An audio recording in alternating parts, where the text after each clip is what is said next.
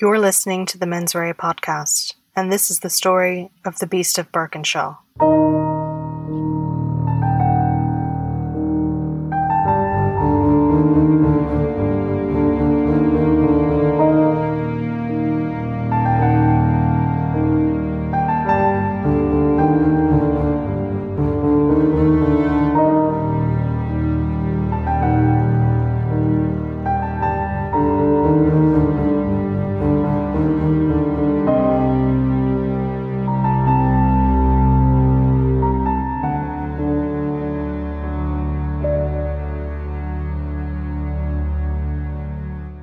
First off, I want to thank you listeners for sticking with me through the audio problems that we had with our last episode. Hopefully, there won't be a repeat of that again, but if I'm honest, I still am not sure where that feedback came from. This week is going to be a little bit different for Mens Rea, as the case we're looking at will be covered in a three part series. This first episode will be followed by two more later this week, so look out for them. Today, we look at a series of murders that happened over a two year span in the late 1950s just outside of Glasgow, and the man who committed these horrid acts, Peter Manuel, who later became known as the Beast of Birkenshaw. Peter Manuel's family came from the Lanarkshire area of Scotland. It was an area of heavy industry and was dominated by the nearby coal mines. Manuel's father and grandfather both spent their days down the mines. His parents, Samuel and Bridget, were married quickly and quietly when Peter's mother became pregnant with their first child. Before his older brother, James, was born, his father left and went to the United States. He was joined by Bridget when she had given birth, leaving James behind with his grandmother. His father, Samuel, worked first in New York and then, after the crash of 1929, in Detroit. Peter was born while the two were living and working in New York. But things didn't work out as planned for the Manuels, and in 1932 the three of them moved back to Lanarkshire near Motherwell. Not only was Peter in a new country at the age of five, he was also no longer the only child in the family. He met his brother James for the first time. In 1937, the family had another child, a girl called Teresa. They moved to Coventry, the centre of British car manufacturing. But it wasn't long before Coventry was bombed out during the war and the family moved back to Motherwell. Manuel's school career was marked with poor behaviour and petty crimes. He stole from the offertory box in the church next to his school when he was 11, and continued thefts saw him before the courts numerous times. His older brother James had also been in trouble and had been sent to an approved school. Approved schools were basically residential institutions for young offenders. His school reports describe a boy who is deceitful and doesn't care about the consequences of his poor behavior, which mainly involves theft. He was responsible for leading younger boys astray. Eventually, he too ended up committed by the courts to an approved school. He was sent to St. William's Approved School in Yorkshire, which was run by the Catholic Order of the De La Salle brothers. This school, like many others now, has come under scrutiny for its sexual abuse scandals. Manuel became a persistent runaway from the school and would commit crime after crime until he was found and returned, though it was noted that while he was at school, he was very well behaved. His crimes became increasingly violent, however. At 14, he burgled a house just yards from the approved school. When the woman of the house came upon him, he was carrying an axe. He took her handbag, and she subsequently had a nervous breakdown. The next year, he again absconded and broke into a number of homes. During one of these burglaries, he struck a woman who was asleep in bed with a hammer. She ended up with hemorrhage and a concussion and was kept for a number of days in hospital. Manuel couldn't give a reason for this violence, but pled guilty to the assault. 1942 saw Manuel commit a string of burglaries and ratcheted up the amount of time he would have to stay in the approved school. The year after saw an increase in his violent tendencies when he attacked the wife of one of the school staff members. He hit her around the head with a heavy stick and then dragged her 140 yards into the nearby wood, where he attempted, but thankfully failed, to rape her. After this incident, he was sent to the Borstal at Hollesley Bay in Suffolk. Interestingly, this is the institution that Brendan Behan writes about in his book, Borstal Boy, it was a farm borstal, and the boy inmates would work the farm and maintain its buildings. Though Manuel could sometimes be charming, he was described as an inveterate liar. He had an excellent memory and could remember the lies he told or weave the truth into his lies to try and make them more believable. He was finally released from the Borstal and approved school system in 1945. The war was not yet finished, though he did not serve for either the US or Britain. He instead went to Blackpool, where he worked for a number of months at the amusements. After a stint at Blackpool Pier, he returned to live with his parents, who had been rehoused in a new estate called View Park. They now had running water, gas, and electricity, no doubt his parents hoped that he would settle down and take up a job, but shortly after his move, Peter resumed his life of crime. He also seemed to want to set himself apart from those around him, not only by refusing to get and keep a regular job, but also by cultivating a fake American accent and by immersing himself in gangster culture through books and films. He seemed to make the decision that it was much easier and far more profitable to continue burglarizing his neighbors than keeping up the work that he had managed to get as a laborer. His crimes were committed close to home and close together in time, so that soon there was a spree of break ins in his area. In the period immediately following the end of the war, where rationing was still in full play, it was easy enough for Peter to dispose of the items like jewellery and alcohol on the black market and pocket the small amount of cash he might have found. Even easier to dispose of would be the ration books that allowed the bearer of the coupon to purchase clothing, petrol, or food items. Despite the fact that Peter's activities would keep him out at night and resulted in him having unexplained amounts of cash, given that he was not really holding down a job, his family turned a blind eye and made up excuses and lied for him. This behavior continued until spring 1947, when he was finally caught by the police. Peter had set himself up in the attic space of a bungalow whose owners were on holiday. After burglaring the place, he hid himself up there and waited while the police investigated the burglary. Just as he had decided that the coast was clear, one of the officers returned and found him. Manuel tried to say that he had just been acting as a lookout and that there was another person inside, but this proved false and Manuel was arrested for the burglary of the house. Manuel had ransacked the house and scattered food about the place. When he was arrested, he was immaculately presented. Breaking and entering was not Manuel's only crime in 1946. There was also a series of sexually motivated attacks that spring in the area. The first was on the 3rd of March. A young mother walking with her three year old was attacked.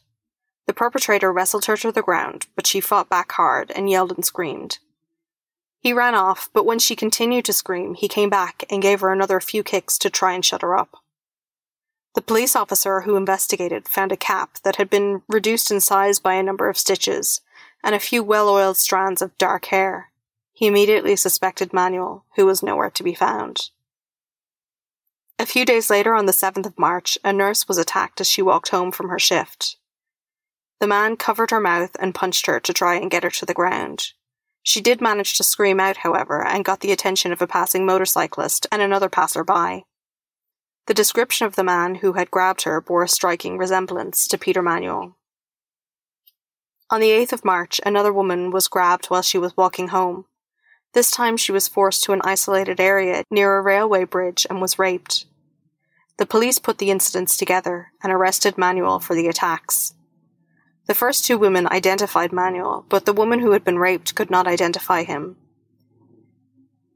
There was other evidence that put Manuel at the scene of the attack, though, including fibers, footprints, and items of clothing with semen stains. So he was charged and convicted of rape in June of 1946, and while he was in prison, he was charged and convicted with 15 counts of burglary. Manuel appealed his conviction for rape, and seemed incandescent with rage about the physical evidence that had convicted him. For the first time, he claimed that he had been framed by the police. He was sentenced to eight years and sent to Peterhead, one of the most notorious prisons in Britain. His behavior while in prison followed a pattern. He would misbehave and be punished and then complain bitterly about it by letter to his parents or to the prison authorities or both. In October 1951, as his time in prison was coming to an end, his behavior had not improved, and it was decided that he needed to see a psychiatrist.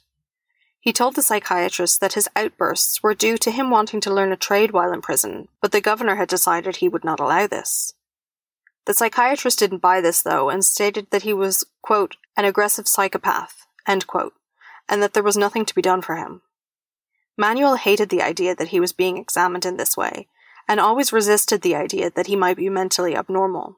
We'll see this again later, that he refuses to admit that there might be something wrong with him, even when it's to his detriment. Despite the psychiatrist's warning, in October 1951, Peter Manuel was released back into the care of his family, who were now living in Birkenshaw. His father Samuel was a local councillor, his mother was highly involved in the local Catholic Church, and his sister Teresa was studying to be a nurse. One of his first actions upon being released was to ask the local police to look into his framing. He had studied law quite extensively in prison in order to try and prove that he had been set up, and to get the better of the police force that he thought was out to get him. Manuel even claimed to have knowledge of crimes committed by others and confessed by them to him while in jail in order to use as leverage to get his name cleared and place the blame for the rape squarely on someone else's shoulders. Over the next number of months, his father helped him get a number of menial jobs, which he managed to lose one after the other. First, he worked with the gas company, then the council emptying bins, and then with freight trains. He began to hang around a pub that was known for being the haunt of gangs and the criminal element. He chewed gum and used his fake American drawl.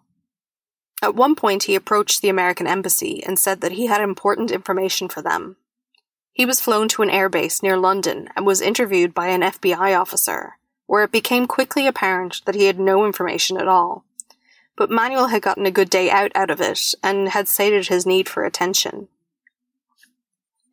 He told tales about being involved in gold heists and other major crimes. He was so known for these tall tales that no one, not even the police, believed what he said anymore. In autumn 1954, Manuel began seeing Miss Anne O'Hara. The relationship was chaste by all accounts and was proceeding normally until Anna received a letter stating that Manuel was not all he seemed. He was, in fact, the son of an American gangster who had been given the electric chair and was also a secret agent who'd been spying on Russia. Manuel's only response to the letter was that he knew who had written it which was probably true as he had likely written it himself. Despite this, the two got engaged, but the engagement was broken in May of 1955. On Saturday, July 30th, 1955, at around 11:30 at night, Mary McLaughlin was walking home after a dance. She passed meters away from the Manuel house. She was grabbed from behind and told not to scream, but she managed to let out a yell anyway. Those nearby, including police officers, heard her cry for help and began to look around, but she was dragged into a nearby field and forced to lie still until those nearby had moved on. The man who grabbed her groped her and kissed her. She told him that she had two children, though in reality she did not, in the hopes that this would make him stop. His mood seemed to change then. He told her a story about how he had been due to marry his girlfriend that weekend, he said that he had thought about killing himself, but that he had seen her and she looked like his ex fiancee, so he decided to attack her instead. She realized that she actually knew her attacker, as they often got the same bus in the morning. But she lied and she said that she didn't recognize him and she gave him a false name. Eventually, Manuel let her go home and she went to the police to report the attack. On the Monday morning, Miss McLaughlin was able to identify Manuel's father, and Peter was arrested. They found blood on Peter's clothing and found the knife that he had discarded. Peter was remanded in custody. Manuel decided that he would defend himself at the trial for the attack on Mary McLaughlin. In doing so, he was given much more leeway than a lawyer would have when it came to making his case and cross examining witnesses. It also meant that he didn't have to take the stand or to swear that he would tell the truth. Manuel told the jury that he and Miss McLaughlin had been courting and had had an argument that day, he said that he had in fact hit her, but then they had made up and gone walking in the nearby field. She had cut herself on some barbed wire, and he had lost his knife chasing a dog away from the train tracks. The jury found that the charges were not proven. In Scotland, there are three verdicts that can be returned in criminal cases guilty, not guilty, and not proven. Guilty verdicts obviously lead to a conviction of the crime that the person is charged with. Not guilty is also straightforward enough. It's an outright acquittal. Not proven lies somewhere in between, but it's still an acquittal. Essentially, the judge or jury is saying that they don't think the person is necessarily innocent of the crime, but that there's not enough evidence to convict them of it. So that's what happened to Manuel with the attack on Mary McLaughlin. The jury felt that there was not enough actual evidence to convict him, but didn't feel that he was quite innocent of the assault. This not proven result gave Manuel a sense of confidence about his knowledge of the law and his ability to act for himself in the courtroom. He became cocky about his victory and would rely on this cockiness to his detriment later.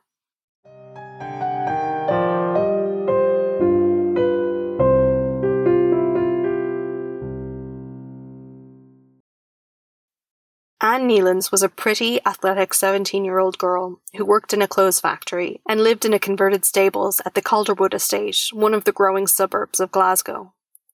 On Friday, the 30th of December, she had been to a dance with her sister Alice, where she had met a soldier on leave named Andrew.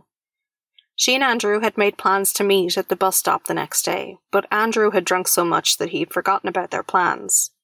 Anne was left standing in the cold at the bus stop waiting on him.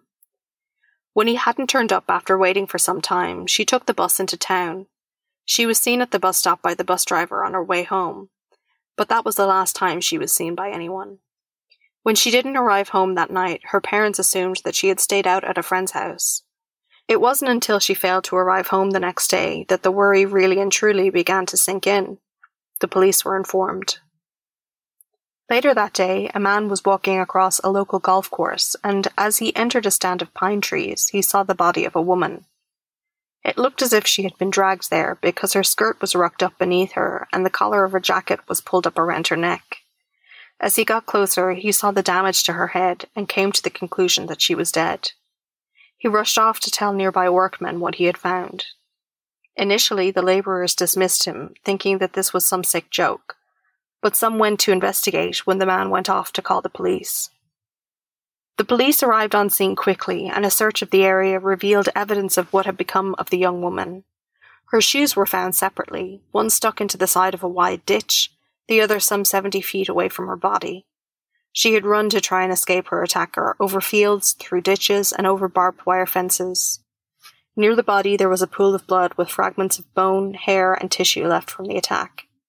She had fought back, there were marks and scrapes on her hands and arms. It didn't appear as if she'd been raped, but her underwear was missing. She had sustained catastrophic injuries to her head. There had been repeated violent blows, which caved in part of her skull. Every available police officer was put on the case, and Andrew Murnan was located and interviewed. Many other young men in the area were also interviewed, but none were kept for questioning. Door to door inquiries were made, and the men working for the gas company were questioned. One in particular came to notice because he had scratches on his face. His name was Peter Manuel. He explained his injuries were the result of a fight that he had gotten into on New Year's Eve in Glasgow. Nothing more came of it. On the 14th of January, the Scottish paper, the Daily Express, ran a picture of Manuel asking anyone who had seen him in the area to come forward. No one did, and Manuel took this as proof of his denials. Soon the Anne Kneilands case grew cold. On the 12th of September, Mr. and Mrs. Henry Platt and their son Geoffrey left their home in Bothwell, a small town southeast of Glasgow, for a holiday in the Lake District. Three days later, the police received a call about a break in in the house. There were a number of items missing, and food had been scattered around the house. Later that week, on the 17th of September, Helen Collison arrived at the Watt House, which was situated in Burnside, a middle class suburb southeast of Glasgow. Mr. Watt was a baker, but was away for the weekend on a fishing and hunting retreat, and was staying at a hotel owned by his friends the Leeches. That left his wife, Marion, and his daughter, Vivian, alone in the house. Marion's sister had come to help, as Marion had been disabled through illness. Helen Collison came to assist Marion with jobs around the house that she could not do. But when she arrived that morning, the back door wasn't open as it usually would have been. She went around the house knocking on windows until she came to the front door and found that one of the panels of glass had been broken. She saw that the postman was nearby and asked him for help. He reached in through the broken window and opened the door. When they went inside, they found Marion and her sister lying in the master bedroom, both with gunshots to their heads. It looked as if they had been shot while they were asleep. In the second bedroom, they found Vivian. She too had been shot, but the scene was messy. Furniture was knocked about and there were clothes all over the floor. She had put up a fight. The police were called. They arrived only shortly before the press. Meanwhile, William Watt was enjoying his holiday. He had gone out fishing that morning, and the woman at the hotel he was staying at had started to get phone calls asking for him. The calls were suspicious sounding, and Miss Leach hung up. But at around 11:30, she took a phone call from William's brother, who told her about the deaths. She sent a taxi out to find William to tell him that he had an urgent phone call back at the house that he needed to take. When William arrived back at the house, he found Miss Leach in tears and finally understood that something had happened to his wife. He called his brother, who was not in, but his secretary confirmed that his wife, daughter, and sister in law had been killed. He called his house and spoke with the police officer who confirmed what had happened. Watt began to make his way home to Glasgow, but after attempting to drive a few miles, he and his friends stopped into the police station to explain the situation, and they were given a police driver as they were both unable to drive the small, winding road safely. Eventually, he was also given a full police escort to speed up his journey. He was brought first to the police station and then to the morgue to identify his wife and daughter. His brother in law, George Brown, had also been receiving calls asking for information about his wife and family. He had not been informed of his wife's death until early afternoon that day. As the crime scene investigation began at the Watts house, a neighbour informed the police that there was a broken pane of glass at a house further down the street. The house belonged to two elderly sisters, the Martins. It had been broken into and had been trashed with food from the pantry. All that was missing was a few pieces of jewellery, a small amount of money, and some stockings, which would have been quite effective to stop someone leaving fingerprints behind them. There was huge pressure on the police to find whoever had committed the murders. The police linked the crimes on the same street together and thought that the vandalism with foodstuffs was the modus operandi of Peter Manuel. The police searched his house. He was outraged and said that he would contact his MP, but they found nothing. They searched his house a number of times over the coming weeks, but soon their focus shifted from Manuel to who they thought was a more likely suspect William Watt. We all know that suspicion usually falls squarely on the partner of the victim, and that's what happened in this case when people reported having seen William Watt and his car in the area of the house the weekend that he was supposedly on his fishing holiday. Two days after the funeral of his wife and daughter, he was arrested and charged with three murders. The police went about looking for further evidence of Watt's involvement in the murder and conducted what must have been one of the first route tests, where they reconstructed what would have been Watt's journey from the hotel down to Burnside. It took them just about two hours, so it was possible that Watt had left the hotel that night, driven back down to his home in Burnside, and returned within the time allowed.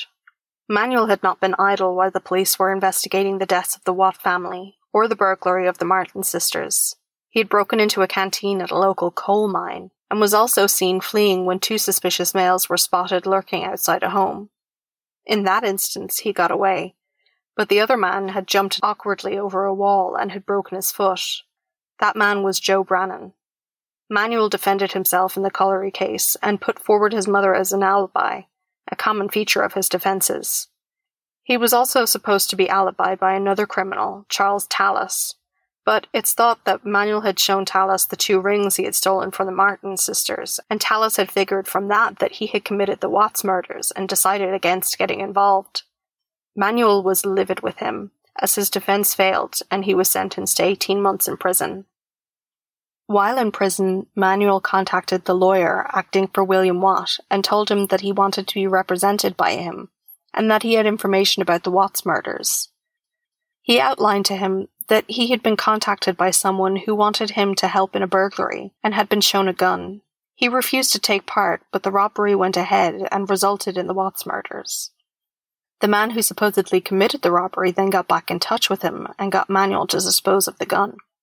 Obviously, this was of great interest to Watt's lawyer. This unnamed man that Manuel was telling tales about had firstly robbed the Martins' house and subsequently gave the two rings he had stolen to Manuel and then entered the Watts house. Watt's solicitor, Dowdall, knew the best way to get information out of Manuel was to express doubt in his story, and over time he teased out further details from him. Manuel described the interior of the Watt house, told how one of the women had been shot twice in the head, said he knew where the gun was dumped, and if the lawyer could get him bail on his burglary charge, he would retrieve the gun from the banks of the River Clyde. Manuel point blank refused to tell any of this to the police and said it would come down to his word against Dowdall's if the solicitor went to them. Dowdall did attempt to get bail for Manuel, but failed, and Dowdall asked Watt to find out everything he could about his fellow prisoner Manuel. He also brought everything that Manuel had said to him about the Watt murders to the police, and with Watt's trial looming, the police officer he spoke to promised to do everything he could to look into the suspicious statements. The police searched the Manuel home yet again, and yet again they found nothing. Manuel wrote a letter to the Crown Office complaining about the search, and said that he had gotten his information about the search from his parents rather than the police service, which he apparently thought was poor form.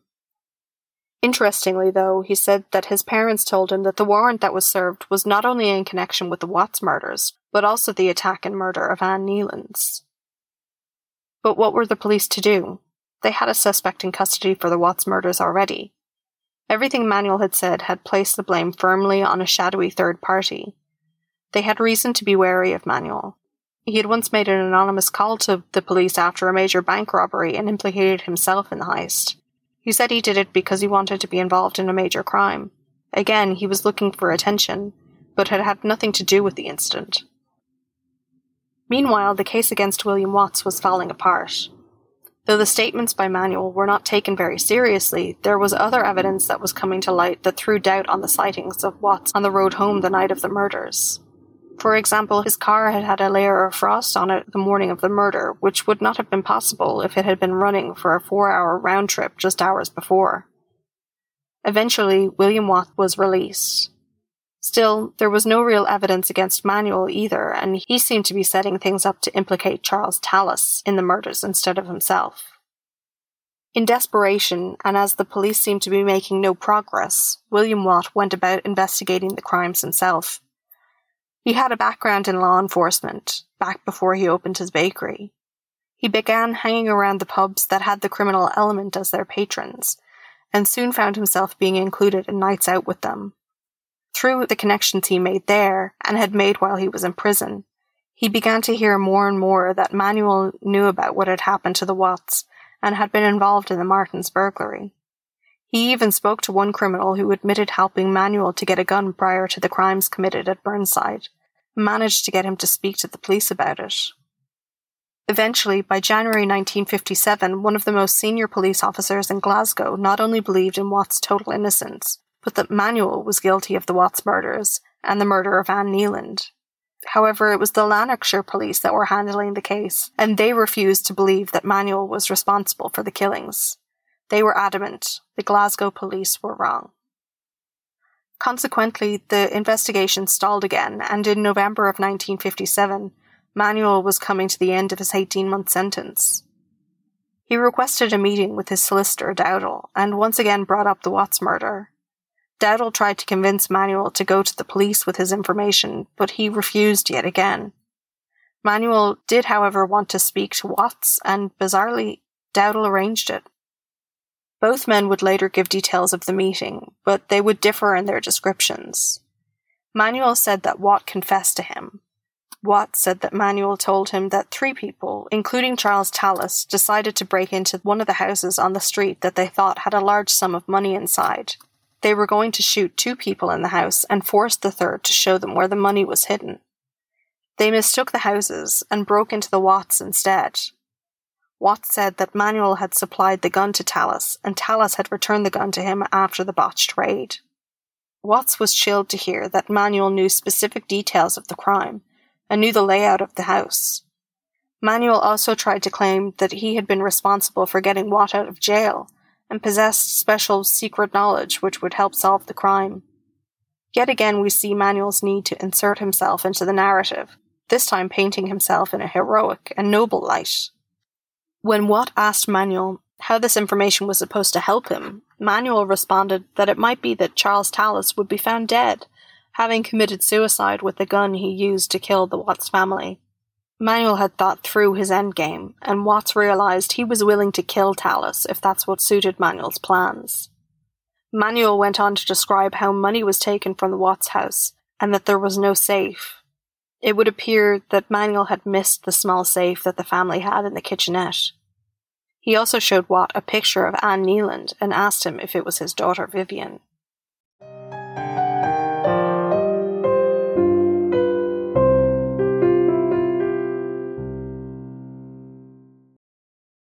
By the time Manuel was released in late November 1957, the police in Lanarkshire were convinced of his guilt. In order to keep a close eye on his activities, they decided to recruit a spy. They turned to Joe Brannan, who had broken his foot in the attempted burglary months previously. Manuel seemed to trust him, as Joe hadn't given Manuel's name to the police at the time. Throughout December, the police gathered information that Manuel was selling stolen items of jewellery and had procured a gun. On Christmas Day, Manuel broke into the home of Reverend Alexander Houston and his wife and stole some money and a camera. On Saturday, the 28th of December, Isabel Cook left her home to go to a dance with her boyfriend. She had gotten dressed up and went to catch a bus to meet him in town. Her boyfriend, Douglas Bryden, waited and waited for her, but she never turned up. The next day, her parents contacted the police, and items of her clothing began to be found scattered across the countryside. Her parents knew that it was unlikely that they would see their daughter again. New Year's Eve, Hogmanay in the Manuel house was a lively and festive affair. The family had gone out with some friends to a pub.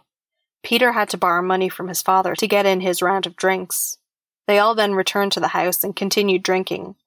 Teresa was the last to go to bed at around 4 a.m. On New Year's Day at around 5 a.m., a taxi driver saw another car driving erratically on the road without any lights on. He identified it as belonging to a Mr. Smart. Later that day, Brannan noticed that Manuel had way more money than he had had the day before.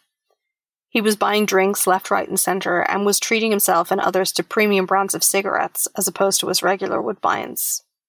This was in contrast to the day before when he had had to borrow money from his father. On the morning of the 2nd of January, the postman noticed that some of the curtains at the Smart residence remained closed, and the milk was still on the front step. Over the next few days, they would be open and closed at odd hours during the day and night. The morning of the 6th of January was the day that everyone was returning to work from their Christmas and New Year's holidays. But Peter Smart did not turn up to open the offices of the engineering firm that he worked for. He was usually quite punctual, so the staff were worried. He had started off as a joiner and had worked his way up to be the works manager. At 8:45 a.m. that morning, the secretary received a call to say that the Smarts car had been found abandoned in the Glasgow slums. Two employees made their way out to the Smarts home in Uddingston. Peter Smart had built the cozy bungalow a number of years before on the southeastern outskirts of Glasgow. When they arrived, they saw the milk bottles and the closed curtains and immediately knew something was wrong. They went to the local police station and then returned to the house to ask the neighbours if they knew what was going on. When they got back to the house, the police were already there waiting for them, with a number of neighbours. The area was on high alert already because of the recent disappearance of Isabel Cook. They forced open the back door and went in. The bodies of the Smart family were discovered. They had been killed in their beds. On the 14th of January, the police again arrived at the Manuel home and began yet another search. This time they decided to bring Peter Manuel into the station while they searched and questioned his family separately. Gloves and a camera from Reverend Houston's house were found first. Samuel, Peter's father, said that the items were his, and so he was arrested for being in possession of or receiving stolen goods. He was removed from the house. So now the two most disruptive people had been taken from the premises. In the police station, Manuel told the officers that the money he had been spending had been given to him by a man named McKay. McKay was then tracked down and questioned about it, but he denied having given any money to Manuel. Manuel had quickly lost the support of the criminal element that he had spent his time with as roadblocks and searches were underway to gather evidence in the Smart murders and the disappearance of Isabel Cook. McKay decided that it wasn't worth his while trying to cover for Manuel and had told the police all about how he had sourced a Beretta handgun for Manuel in mid December. That night, Manuel was charged with the Smart murders and the burglary at the Houston residence. He appeared before the court the next morning and was unsurprisingly refused bail.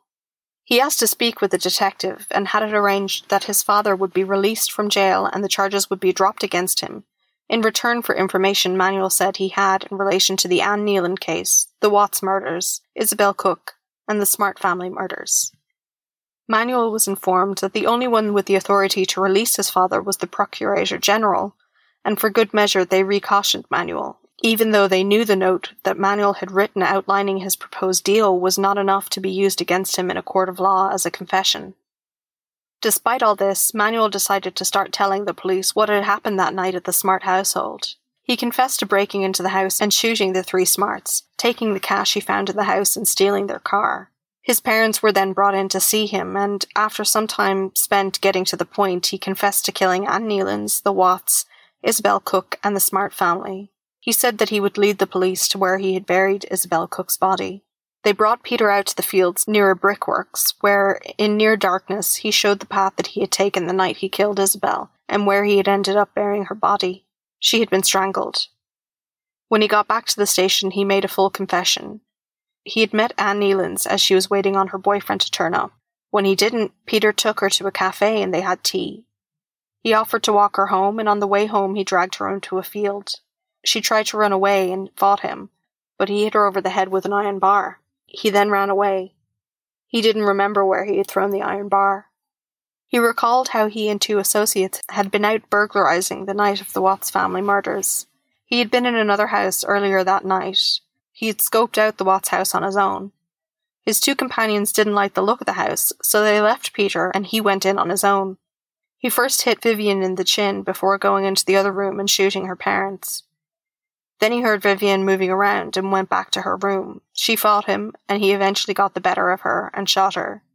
He didn't steal anything from the Watts house that night. The next day, he threw the gun into the Clyde River. He described how he had just happened upon Isabel, who he had seen out walking on the 28th of December. He described how he dragged her across the fields and eventually strangled her with some of her own clothes. He had started to dig a hole for her grave, but was eventually disturbed by someone taking shortcuts across the field, so he moved her to the burial site that he had brought the police to. He scattered her clothes around the area to try and confuse people.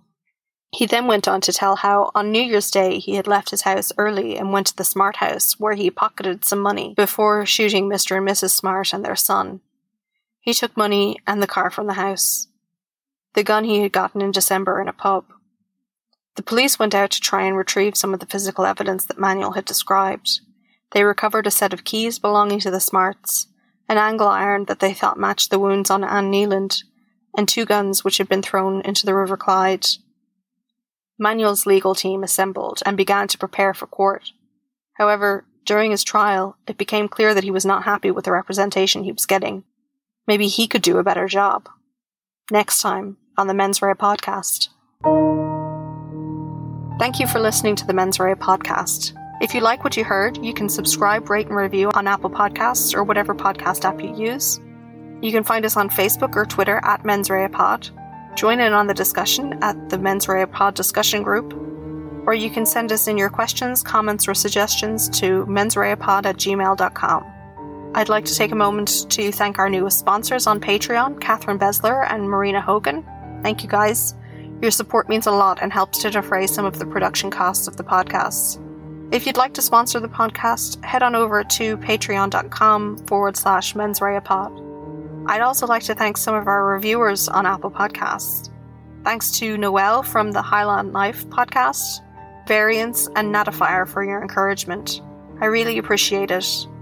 This podcast is researched, written, and produced by me, your host, Sinead. All sources for today's episode can be found on our website, www.mensreapod.com. Till next time, don't do anything I wouldn't do.